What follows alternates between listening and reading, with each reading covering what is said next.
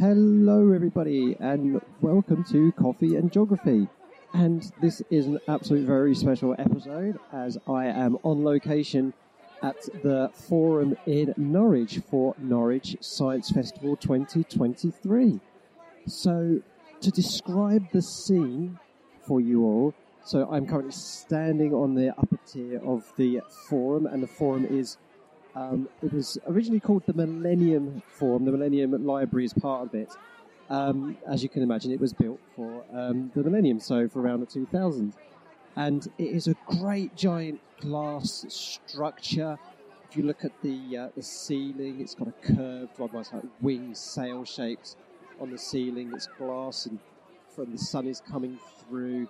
And to my right hand side, as I look towards the front of the forum, we have the the BBC uh, Radio Norfolk and BBC Look East offices. To my right and to the left, we have some more offices and buildings. We have a Pizza Express and a Mazzano. The main area, the main floor down below me, the atrium, is just a giant exhibition space. And it's all hus- hustling and bustling here at the moment. And we have lots of stalls set up from various scientific organisation agencies. We have um, the University of East Anglia, uh, who I'm helping out today. They've got a volcano exhibition, but they've also got other things going on. Like psychology, medicine, and biotech.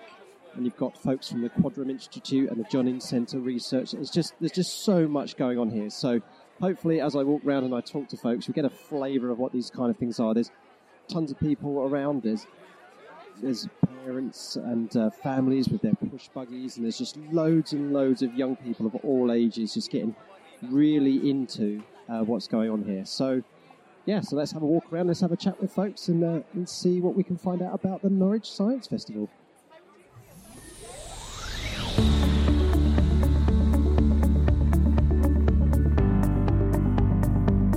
Welcome to Coffee and Geography, where my guests and I geek out about the world and everything on it, discovering that we are all geographers in some way, shape, or form.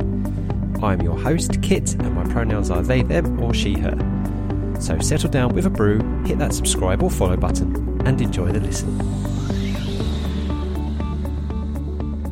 Right, so I'm here with um, a colleague of mine from the UEA events team, the University of East Anglia events team. Bronte, how are you doing today? I'm good, thank you. How's it going? Um, it's actually been very busy. Um, today's a little bit quieter than Monday, which was the last time that I worked.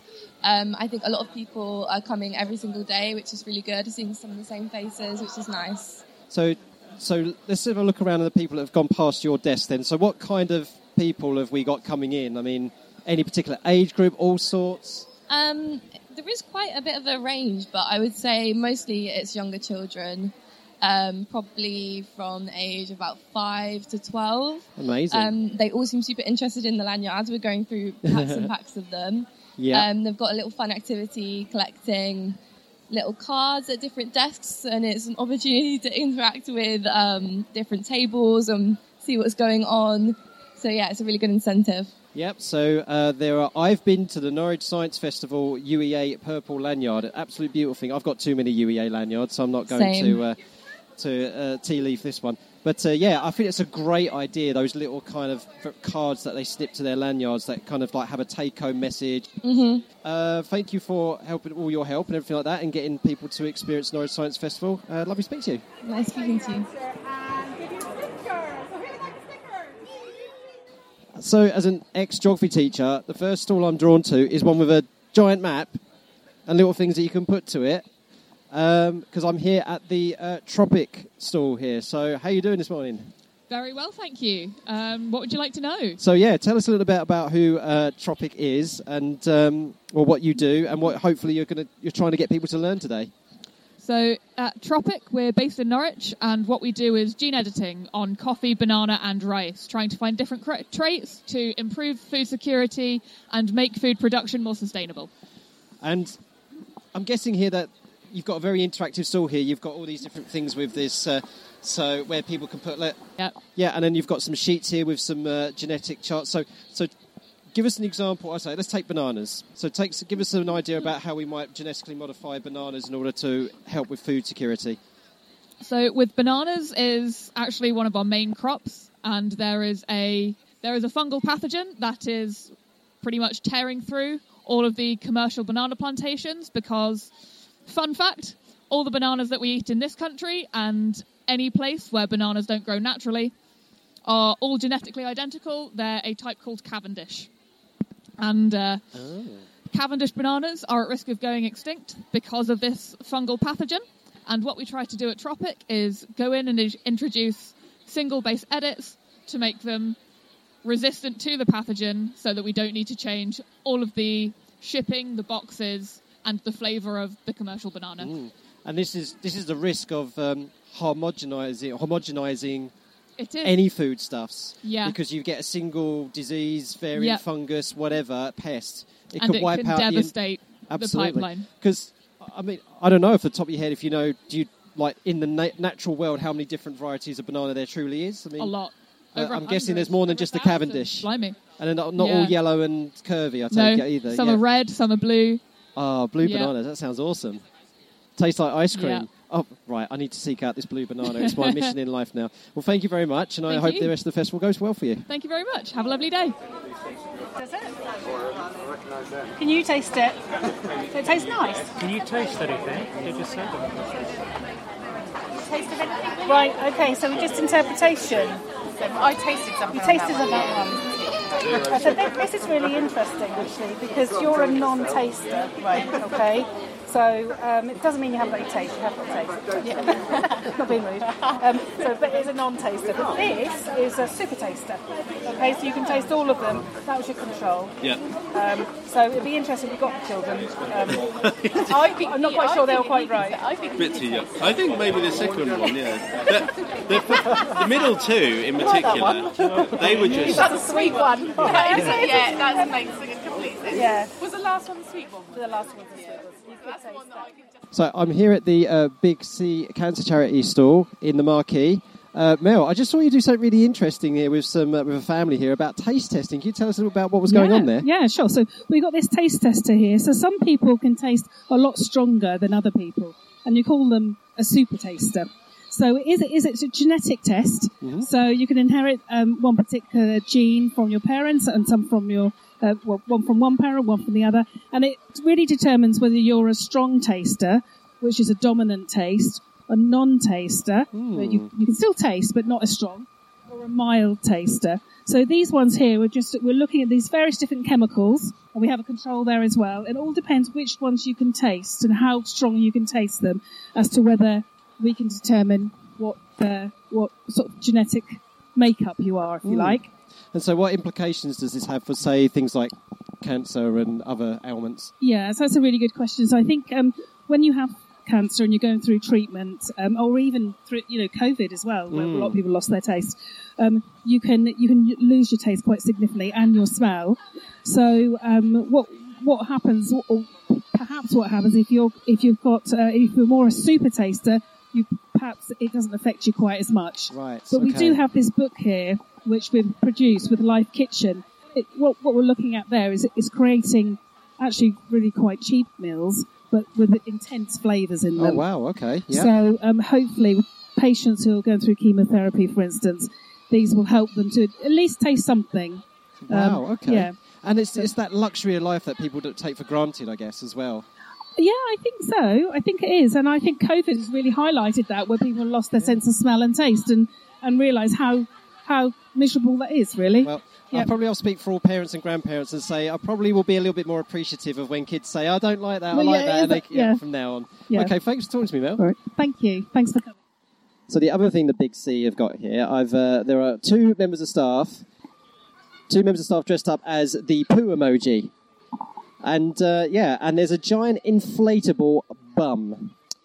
So I'm just going to go through this big bum, and I'm going to see what is inside. So let's have a let's have a look. Oh, it's a bit of a squeeze, isn't it? Oh, crikey! Oh, and inside the big bum, we have more poo emojis. oh, wow. Awesome. So, what we've got here, we've got an interactive experience. We've got um, things about the bowel. So, there's a fact here that says the large bowel is 1.5 meters long and consists of the, the caecum, colon, rectum, and anal canal. and its function is to turn liquid waste into poo and absorb any remaining nutrients and water in the body needs. This is such an amazing space. I mean, like they're inflatable, whatnot, and you can feel them, touch them, see what they look in massively large scale, as big as your head. Oh, so as we're going through the the inflatable big bun, there we see how these cells are developing, and we get so yes, we can need how these cells have multiplied and developed, and they're really starting to become big and a big of an issue here. So I've just come out of the big bum and seen some very frightening cancer cells and and developments in there, and now we've come out and we have um, you dressed up as one of the poo emojis, which is amazing. Um, but uh, so we've got a display here. We've got a model of the colon, and uh, yeah. So talk to us a little bit about what that you're hoping the visitors get out of that experience, and then when they come to you at the store, what what they what we, happens we're next? all nurses in the endoscopy unit at the Quadram Institute in Norwich, and that's just over the road from the Norfolk and Norwich. Um, I'm one of the bowel cancer screening nurses. So I'm in. I'm one of the nurses who look after patients who come every two years, so they have a poo test. Um, but that doesn't start till age 56 at the moment. Right. Anyone can have a poo test from their GP and then come in for a colonoscopy with us. And we keep hearing that time and time again, don't we? That there are certain age risk age groups and stuff like that, but there is never, if you've ever got any concerns or anything like that, get yourself Yeah, tested yeah, no matter never what. Too young to never be too tested. young to be tested. It's less likely to be cancer if you're younger. It's more prevalent in 50, 60, 70 Yeah. year olds, but people get it in their 30s. And how many times have we heard people say, "I'm glad I caught it early"? Yeah, exactly. This is a very curable cancer. So if we catch it early, it shouldn't affect your lifespan. We Yep. can remove it, and in most cases, we can rejoin the bell. And what I really love here is that it's it's interactive and fun. So we've got kids here at the table, they're having a go at the Pictures of poo. pictures of poo and stuff like that, and it's just really, really, it's it's great. And um, this is the best way. This is what's great about the science festival is how it brings these very serious issues that we need to be aware of, but makes them fun, makes them you know and tangible, and, ma- and get the kids Yeah. to learn something about it. It dispels the fear of colonoscopy for Absolutely. the adults as well. yeah, yes, very. Yeah, well, I've just been through a giant bum, so you know, I think that's. Yeah, uh, there you go. Thank you. You're welcome. So also in the uh, marquee we have um, Vattenfall. So and I'm joined by Will. So how you doing, Will? Yeah, I'm good, thank you. Good. We met before when you were at a careers event, didn't we, at, Nor- at the um, Norwich City Football Club. Uh, so you're here quite often these things. So first question I guess I ask you then is why is outreach and talking to the public like so important for companies like Vattenfall? Yeah, definitely. That's a really good question, and yeah, why we're here today, engaging with lots of younger people. We've been here the whole week and here for the rest of the week of the Science Festival. Um, yeah, so we've got two big wind farms in development off the Norfolk coast, and making sure young people know that there's a huge number of different career routes um, and ways and like different subjects that they can sort of get into the industry Mm. as well. Yeah, and um, so you've got just over to our right, we've got um, the demonstration of how wind turbines work. Yeah. So yeah. they can change the, the blade angles, but change the number of blades. They can see how, what generates the most amount of electricity. Behind you, Yeah. you've got beautiful, beautiful picture of the North Norfolk coast. Yeah. One of my favourite places in the world. Um, and we know that there's tons and tons of wind turbines already out in the North Sea. Um, but yeah, it, it's this is a future industry. You know, we we in fact in one of the podcast episodes done very very recently with a bunch of uh, high school students Yeah. for a UK school sustainability network. One of the students said, "Fossil fuels are out. You know, they're they're a fading industry because they're finite. So this is the future. So if you you've got we've got some teenagers here. We've got some really so." What would you say to these young people coming up to you and say, okay, like, well, how could this be a future for me? Yeah, no, it's it's yeah, really sort of showcasing all the stuff we've got here. So even really interesting things like looking at some cable. Yeah, you got some cable cross sections here. yeah, Um, And yeah, I think a, not a lot of people really sort of know the full scale of what's going on out there. So when we've got our projects finished by the end of the decade, they'll be producing the equivalent of four and a half million uh, homes worth of electricity. that's So, incredible. yeah. Yeah. yeah, and it's and you look at these cables. I mean, well, well a they're heavy duty. Yeah. I mean, like so they've got three cores. Um, and they've got a surrounding core as well. I mean, I mean, it's not just electricity that goes through these. I, I take Yeah, it. there's data going through there as well. So all of the turbines, when they're out at sea, they they're collecting sort of wind speed information. Uh, people on land are communi- uh, communicating back to them. Yeah, Um, so yeah, huge amount. Yeah, going on. It just in the cables. And there's a quite a big one, maybe with a di- I don't know, Yeah, fif- yeah, 15 it's- centimetre diameter or something like that. But it's, it says Aberdeen Offshore Wind Farm, oh, 400 millimetre squared, 20, 66 kilovolt inter-array power cable. So Whoa, I've been a a- juice going through that. Yeah, there's been lots of lots of big numbers being discussed today. So, being comparing it back to sort of our houses using 240 volts in the walls, and then these are carrying 66,000 volts. Um, That's the, amazing. The turbines, one rotation of a turbine can power a home for, for two days, the equivalent amount of electricity. Amazing. Yeah. Yep. And of course, folks, um, we here in the UK are sport for wind. And uh, the last time I remember this fact, it might, I don't know if it's changed at all, but the last time I heard it, Britain has 40% of Europe's wind resource. Yeah, I'm not too sure on the stat, but it is. Yeah, But the- we- we have a lot of wind. Yeah, We have a lot of really wind. Do, yeah. so last year, um, just over a quarter of our all of our electricity came from wind, Yeah. both onshore and offshore. But yeah, Yeah, it's, it's absolutely great. Well, thanks for joining me, Will. no, thank you very much. Right, so I um, with some UEA students here. So hi, Jake. So uh, Jake, tell us a bit about what you're uh, what you're doing at UEA and what you're doing here today at the Science Festival. So at UEA, uh, I'm studying uh, pharmacology and drug discovery, which is essentially making new medicines and targeting proteins to make new therapeutics. That's amazing. So on the table there in front of us, where we've got the the, the children interacting, we've got uh, your, your classic molecule models. Yeah. But you've got here some like lollipop sticks, and Yeah. and so tell us. So what, what are you trying to teach the kids here? So pretty much every table we've got is kind of a different different stage in the drug discovery process. Right now, what you're looking at is the actual putting together and synthesi- synthesizing the molecule to bind best it can into the protein structure. Nice. So, So every lollipop stick is that uh, is that a protein strand, or, or what's uh, that represent? These, these are the protein Oh, strands. okay, yep. But the, the coloured lollipop sticks represent the best functional group that would bind best to the amino acid in that protein strand. So, Right. yeah, it's pretty much just trying to conceptualize specificity of drugs and trying to make them bind the best that we can. And of course, um, it, in, in modern days, with you know coming out of COVID, the age of COVID, and there's there's never been more of a focus on Oh, on uh, stuff like this. And it's, and I, I tell you what, just looking down your your stall, Jake, and wow, you have got you're absolutely packed here, full of young people and their families. It's it's, it's pretty Yeah. pretty incredible stuff. So, what got you into pharmacology? I mean, what was your spark? My spark, I mean, I'm, I really just want to um, cure disease. I think there's a lot of stuff that hasn't been treated right Mm. now, and I'm, I'm really interested in immunology and harnessing the immune system to attack disease, especially cancer. Yeah. So I just, yeah, I just want to, I want to treat diseases. So I want to, I want to be involved in the process of making medicine. I think that's really Amazing. interesting. Well, keep up the great work, uh, uh, Jake, and hope the rest of the day goes well. Cheers. Thank you very much. So, is even the box 3D printed as well? Yeah, anything red, these guys designed and 3D printed, and then in, inside is a microprocessor and all the stuff they had to do to make it work. inside the atrium, um, you walk into this this pod, this covered pod, and there is um, sound booths, listening booths with headphones, and on the wall next to these are like lovely, beautiful poems. And this is to do with a collaboration between artists and scientists about the secret life of ponds.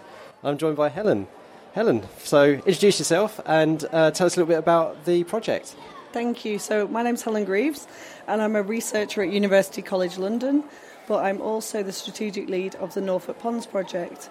And so, we've um, come here today. Um, we've got a some information we're trying to share with you through the secret life of ponds. Yes, absolutely. This fantastic collaboration between art and science. Yeah. Yeah, so through this, um, so when we do the Norfolk Ponds projects, we are all about restoring ponds in farmland. And uh, when we do this, we take away the trees again that have become overgrown on the pond and we dig out some of the um, old leaf litter that's in there. So usually we have a team of volunteers that would help us to do this. And but for this project, we got funding from Natural England and Arts Council England. So we got instead three poets and three sound artists, and they came along completely out their comfort zone, took part in the restoration. We taught them a bit about the science behind it, and they've gone away and created three pieces. So we've got them here um, today. We've got them all week, and also it's on the Norfolk Ponds website. Yeah, fantastic. I'll make sure that that goes in the show notes um, because I've mentioned it many times before in this podcast about the collaboration between arts and science. It's like exceptionally important to make it accessible. And we've got two uh, youngsters in here, like about my age of kids, so about like maybe eight, nine, ten. They're enjoying it. They're really getting immersed in it. Absolutely. So uh, keep up the great work, Helen, and I'll make sure that people uh, have a look at it via the show notes. Thank you. One thing that's really good about the, uh, the Norwich Science Festival is that they have um, boards and posters up talking about um, Am I a scientist? What is a scientist? What does a scientist look like? And so they're profiles, like A4 profiles of different people um, talking about being a scientist. So we've got, uh, just give you some examples here, so we've got uh, Melissa Salmon from Kent in the United Kingdom, proud to be a mum, friendly, clever, nerdy. Um, and I love cats, and I've rehomed five cats since moving to Norwich in 2003. So, you know, how is Melissa a, um, a scientist? Then you've got Miles OK, proud to be black, African, introverted. Fun fact, I've never broken a bone in my body before. That's uh, something I can't attest to. Um, so, Amelia Lovelace, Cock, uh, Cockeysville, Maryland, United States, proud to be LGBTQA, a feminist and introvert. I have, fun fact, I have an identical twin. So, all these folks have some kind of scientific connection, but these posters just give you the idea that you know there are humans behind uh, behind these folks. There's pictures of people in their running gear, um, in their getting in their wedding. Um, one's in the dance troupe. Uh, someone's oh wow, Mark Webber. He's done. He's in in a very old stadium, looking like a coliseum of some kind, um, which is pretty amazing. The other thing I really love as well. Um, I had the absolute privilege of um, being part of some artwork, um, a documentary artwork by um, Rebecca Osborne. And Rebecca Osborne, um, it's a shame she's not here. I'd love to have had a chat with her, but I'm going to try and get her on the podcast anyway. But what she does, she documents um, activities and engagements and events through art and sketches. And so I'm currently looking um, at this one here. So, Illustrating Science by Rebecca Osborne The Science of Aging or Not.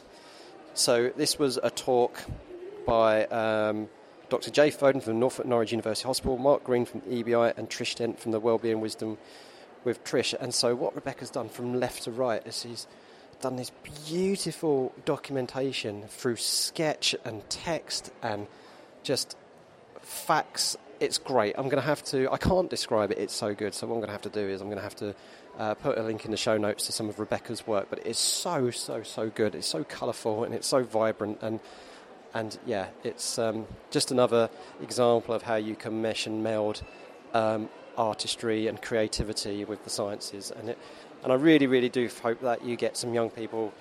You know, maybe they come into the forum, they think, yeah, science not kind of my thing, but they come away inspired because they see some kind of connection uh, in some way, shape, or form with things that they are interested in. So, right next to the stall that I'm helping out today about volcanoes, um, I have here from the Sainsbury Laboratory, and I've got some beautiful tomato plants right in front of me. Um, yeah, so how are you? I'm good. So, uh, tell us who you are and uh, what you're doing here. Um, my name is Adeline, and I'm a scientist at the Sainsbury Laboratory. And in front of you are not tomatoes. Ooh, good. So, you're learning things. So, tell me a bit more. So those are wild variety of nightshades. Oh, Now, what is cool about those is something people don't know. They are cousins of tomato. that was why I was fooled. Right, well, Exactly. I'm not going to be fooled twice. Could be shame on me. They are cousins of tomatoes, of potatoes, peppers, chili, all the same family. Oh. And the, those ones come from all over the world. Those are Australian, those are Americans. And we use them in our lab to look for resistance against disease. That's awesome. Yeah, and there's a there's a very very big theme of Norwich Science Festival about safeguarding lives. In fact, I think you could set up almost anything here, and it's all about safeguarding lives and promoting people's lives for the better. So, um, we've got some young people in front of us looking at pictures of plants, of flowers. So, what are you hoping for your visitors to to learn about when they come and visit your stall? Well, the number one thing we want people to know is that plants actually can get sick, Right. which is not something everybody think about. Indeed, as Yep. you can see on this one, they On can get one, a little bit of light there. Yeah. and they have an immune system Ooh. like we do. They actually can fight pathogens, and that's why most of the plants you'll see outside are bright green and very happy. But sometimes it doesn't work out, Ooh. and that's when we we have to do something in the lab because in this case, tomato and potatoes are usually attacked by fungal pathogens or other disease. And one of the one we work on in the lab is called Phytophthora infestans. It's the potato late blight. This sounds scary. It is something in the UK that causes a lot of damage on potatoes. Um, most gardeners will know it. It's a very famous disease. And somehow those white species are all resistant. Ooh. And because they're cousins, we're trying to study their genome to understand why those are resistant when potatoes just dies and give up. That is so awesome. Well, thank you very much for uh, for joining me, and uh, hope the rest of the day goes well. Thank you. Have a Thank nice you. day.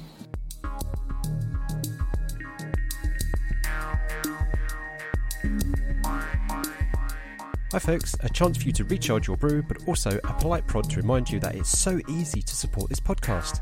Simply liking, sharing, rating, and reviewing means that it will get on more people's radar.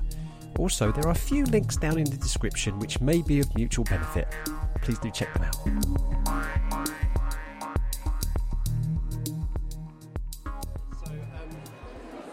So I am talking to uh, David. Hi, David. From Hello. The University of Oxford. Would you like to introduce yourself? Hello, I'm David Pyle. I'm a volcanologist and I'm a professor of earth sciences at the University of Oxford. So, David, we have something here called the Imaginarium. Now, of course, bear in mind that this is an audio only. Yes, yes. You've got to do your very, very best to describe what we've got in front of here. So, this is the project that I'm supporting with uh, Professor Jenni Barclay, and uh, podcast listeners will remember Jenni from a few episodes ago. Um, so, tell us about the Imaginarium, and they've got to use their imaginations Yes. to picture it in their head. Yeah, so we, we wanted to come up with a, a role playing exercise or a scenario exercise to get people to think about what, it, what it's like to live in a place and then suddenly discover that there are things happening underground. And we've done this before in a kind of with a board game style activity. But what we wanted to design was an activity where the players, the people involved in the in the uh, the scenario, would actually be part of the landscape.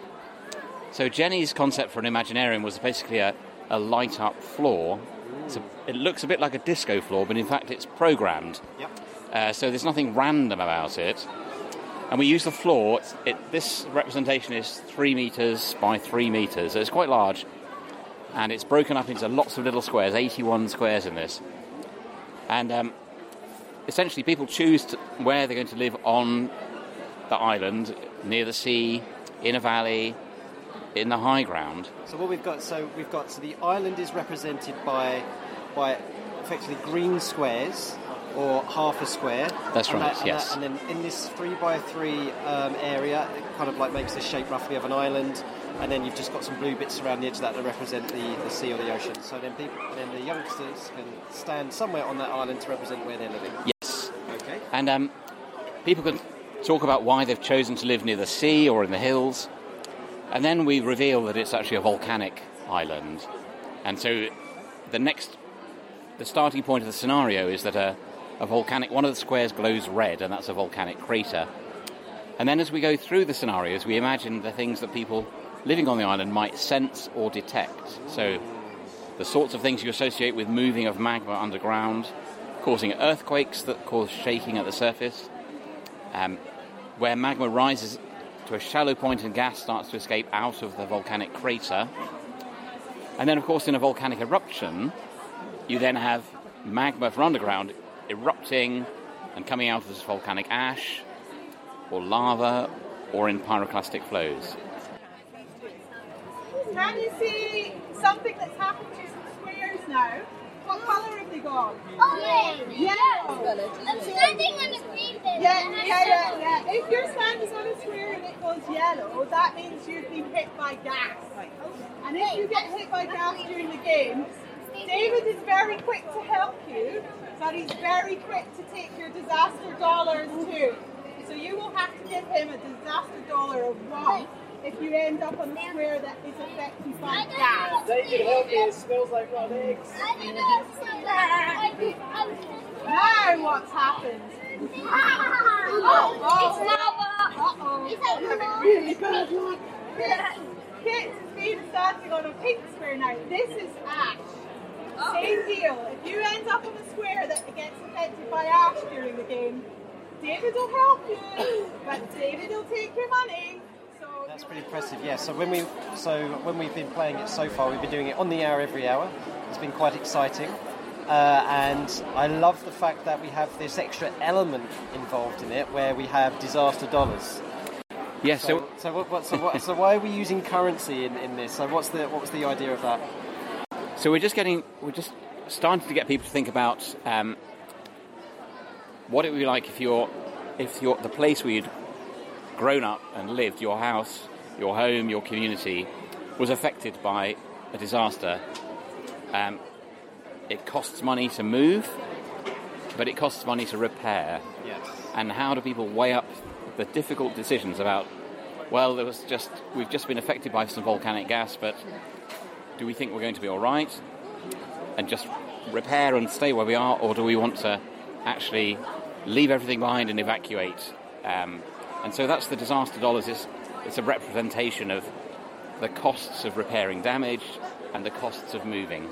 and it just brings it to life because one of the things I've always, well, a lot of us geography educators have said is we, well, we have no problem in exciting young people, in getting them inspired, getting them motivated, and things like that. But what we do appreciate is is a lot of disconnect. There's a lot of well, that's something that happens in far-flung places, and of course now we've got you know modern environmental issues, climate change being one of them, of course, which is bringing this lot home. And what I really love about this is that it, it gets them active. They're actually physically on this dance floor, if you like. They're interacting with it, and they're invested. So what you know what we've seen earlier with, with the youngsters and you know young as you know four or five years of age. Up and there's been some teenagers on there Yes, as well. yeah. They're very invested in it, and actually when they say, "Oh, I feel nervous, I feel worried, I feel anxious, I feel scared, I feel excited," you know, they they seem to be genuine emotions. And then that just enables this whole, you know, connectivity because we've, we've just recently had the very tragic, of course, incident in Turkey and North Syria. And yeah, there's all the wow, the razzmatazz, the tectonic, you know, fascination of science, but sometimes we forget that there's a story behind all of these. Yes. Ready? Here we go.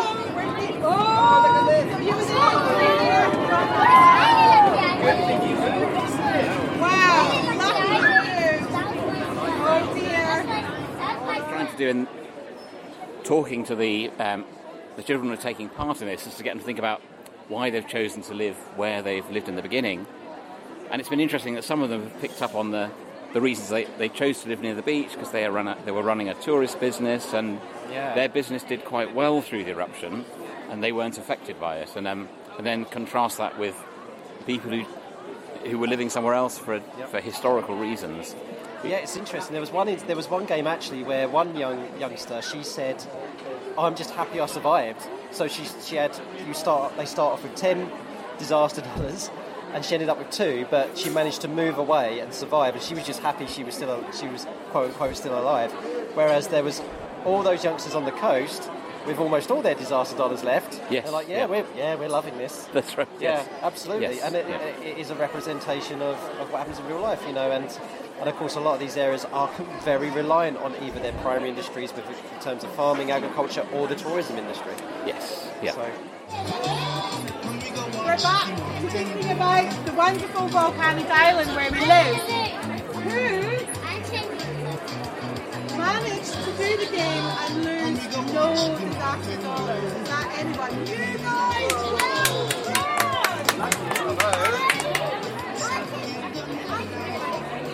You did, you did quite a lot, yes. So, still got disaster dollars. delighted to be part of this project, and I'm really looking forward to um, helping to develop the education resources uh, so from this. But um, but yeah, what, what is our, what is our plans with the uh, the Imaginarium going forward? Because I know we have some we're going to develop it further. We're hoping to get it into schools and getting it to travel around Oxford and Norwich. But uh, what's your hope for uh, for its use in the future? So the so the one um, location we're definitely taking it to, we're definitely taking it to London in early July, from July the 4th to the 9th. There's a, uh, a public exhibition in the Royal Society in London, which is Pall Mall area. Excellent. You heard it here, folks. Uh, so that'll be that'll be open um, the whole weekend, the 8th and 9th of July, and open for it's open to the public and mainly to school groups for the week leading up to that. So we'll modify it a little bit for that space, um, but it's definitely exciting to think about taking it taking it into into places to reach people who don't normally have a chance to visit a, a science festival, for example. Yeah. So, folks, um, if you're interested in the Imaginarium, I mean, you heard uh, Professor Jenni Barclay speak a couple of episodes ago, but if you want any further information, then we'll put it in the show notes and you can get in touch with uh, us at um, the University of East Anglia or the University of Oxford. Thank you. So, thank you very much. Pleasure. Thank you. It'd be pretty silly of me to do a recording of the science festival, not actually speak to a parent bringing their children here. So, so um, how are you? Uh, how are you enjoying this uh, today with you, you and your little ones? How old are your little ones? Uh, 10 and 6. 10 and and we've got six. a friend with us who's also 10. Okay, so very pretty uh, decent age. Yeah, so my uh, eldest is eight and my youngest is six. So a bit of an overlap there. How have, uh, how have you felt that they've uh, found it? What's been their favourite part, do you think, so far? I mean, I've just done a bit of story time with the volcano. What's been their favourite parts. Uh, story time with the volcanoes. Um, yeah, really nice. It's nice to have someone talk to them, like, who knows how to talk to children. Uh, Oh well, yeah. Other, as I said before, other people's children maybe. yeah. Um, but no, it's. Um, I mean, we, we, we hold this in Norwich uh, once every year, and uh, is this a, is this? Do you live in Norwich? Do you come here regularly? We came, and we came to the farming day as well, which was really Okay. lovely. That was great. Um, they really enjoyed birthing the lamb, milking the cow. Um, Yeah. What would you say to? So we have mostly with this podcast we have educators listening, but we do have folks listen because they're interested in geography and stuff like that. What would you say to parents or people with young children who, you know, they? What would you do to convince them to come to things like this, like the science festival? We have explosions going on in the background and everything. So it's great. Like, it's free. There's loads of experts. There's lots of lovely interactive activities. Um, yeah, it's very inspiring for grown-ups and kids, and you know, there's a cafe as well. yeah, well, that's important. Um, actually, yeah, I was going to say uh, that we know what the, probably the kids were, but what what's been the one thing that you've enjoyed yourself? If you just be a little bit, For me, yeah. Um, I enjoyed learning about seaweed.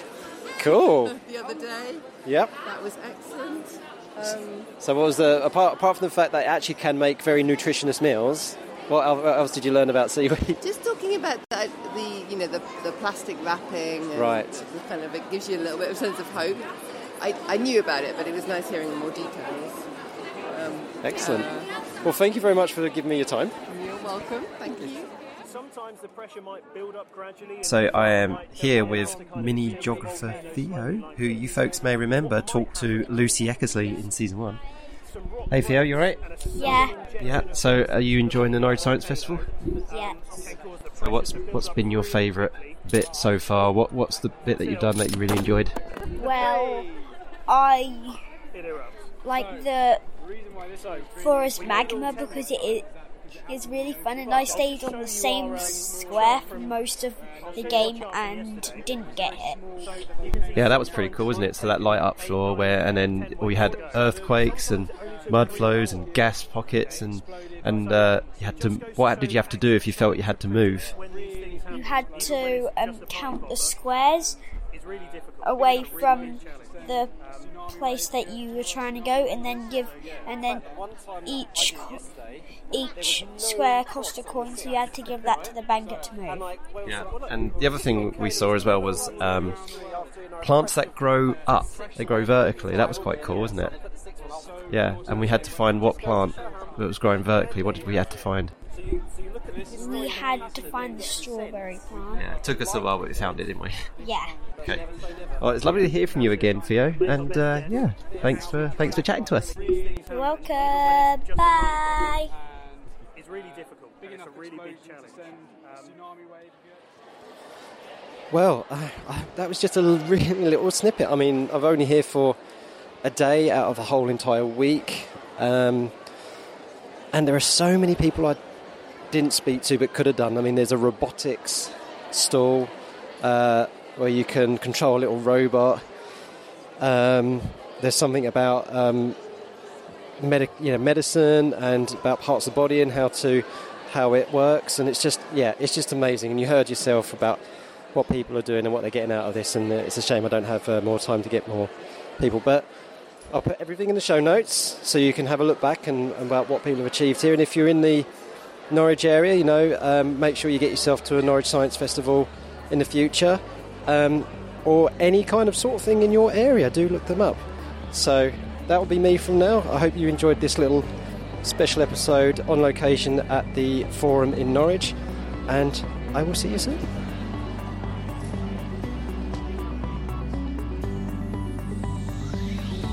Thank you so much for listening. We hope you had fun. If you haven't already done so, please subscribe so more stories and experiences can drop into your favourite podcast app. If you fancy being a guest or have any feedback, follow us on Twitter at CoffeeJogPod and send us a DM. Or you could email coffeeandjog at geogramblings.com. Until next time, keep geogging.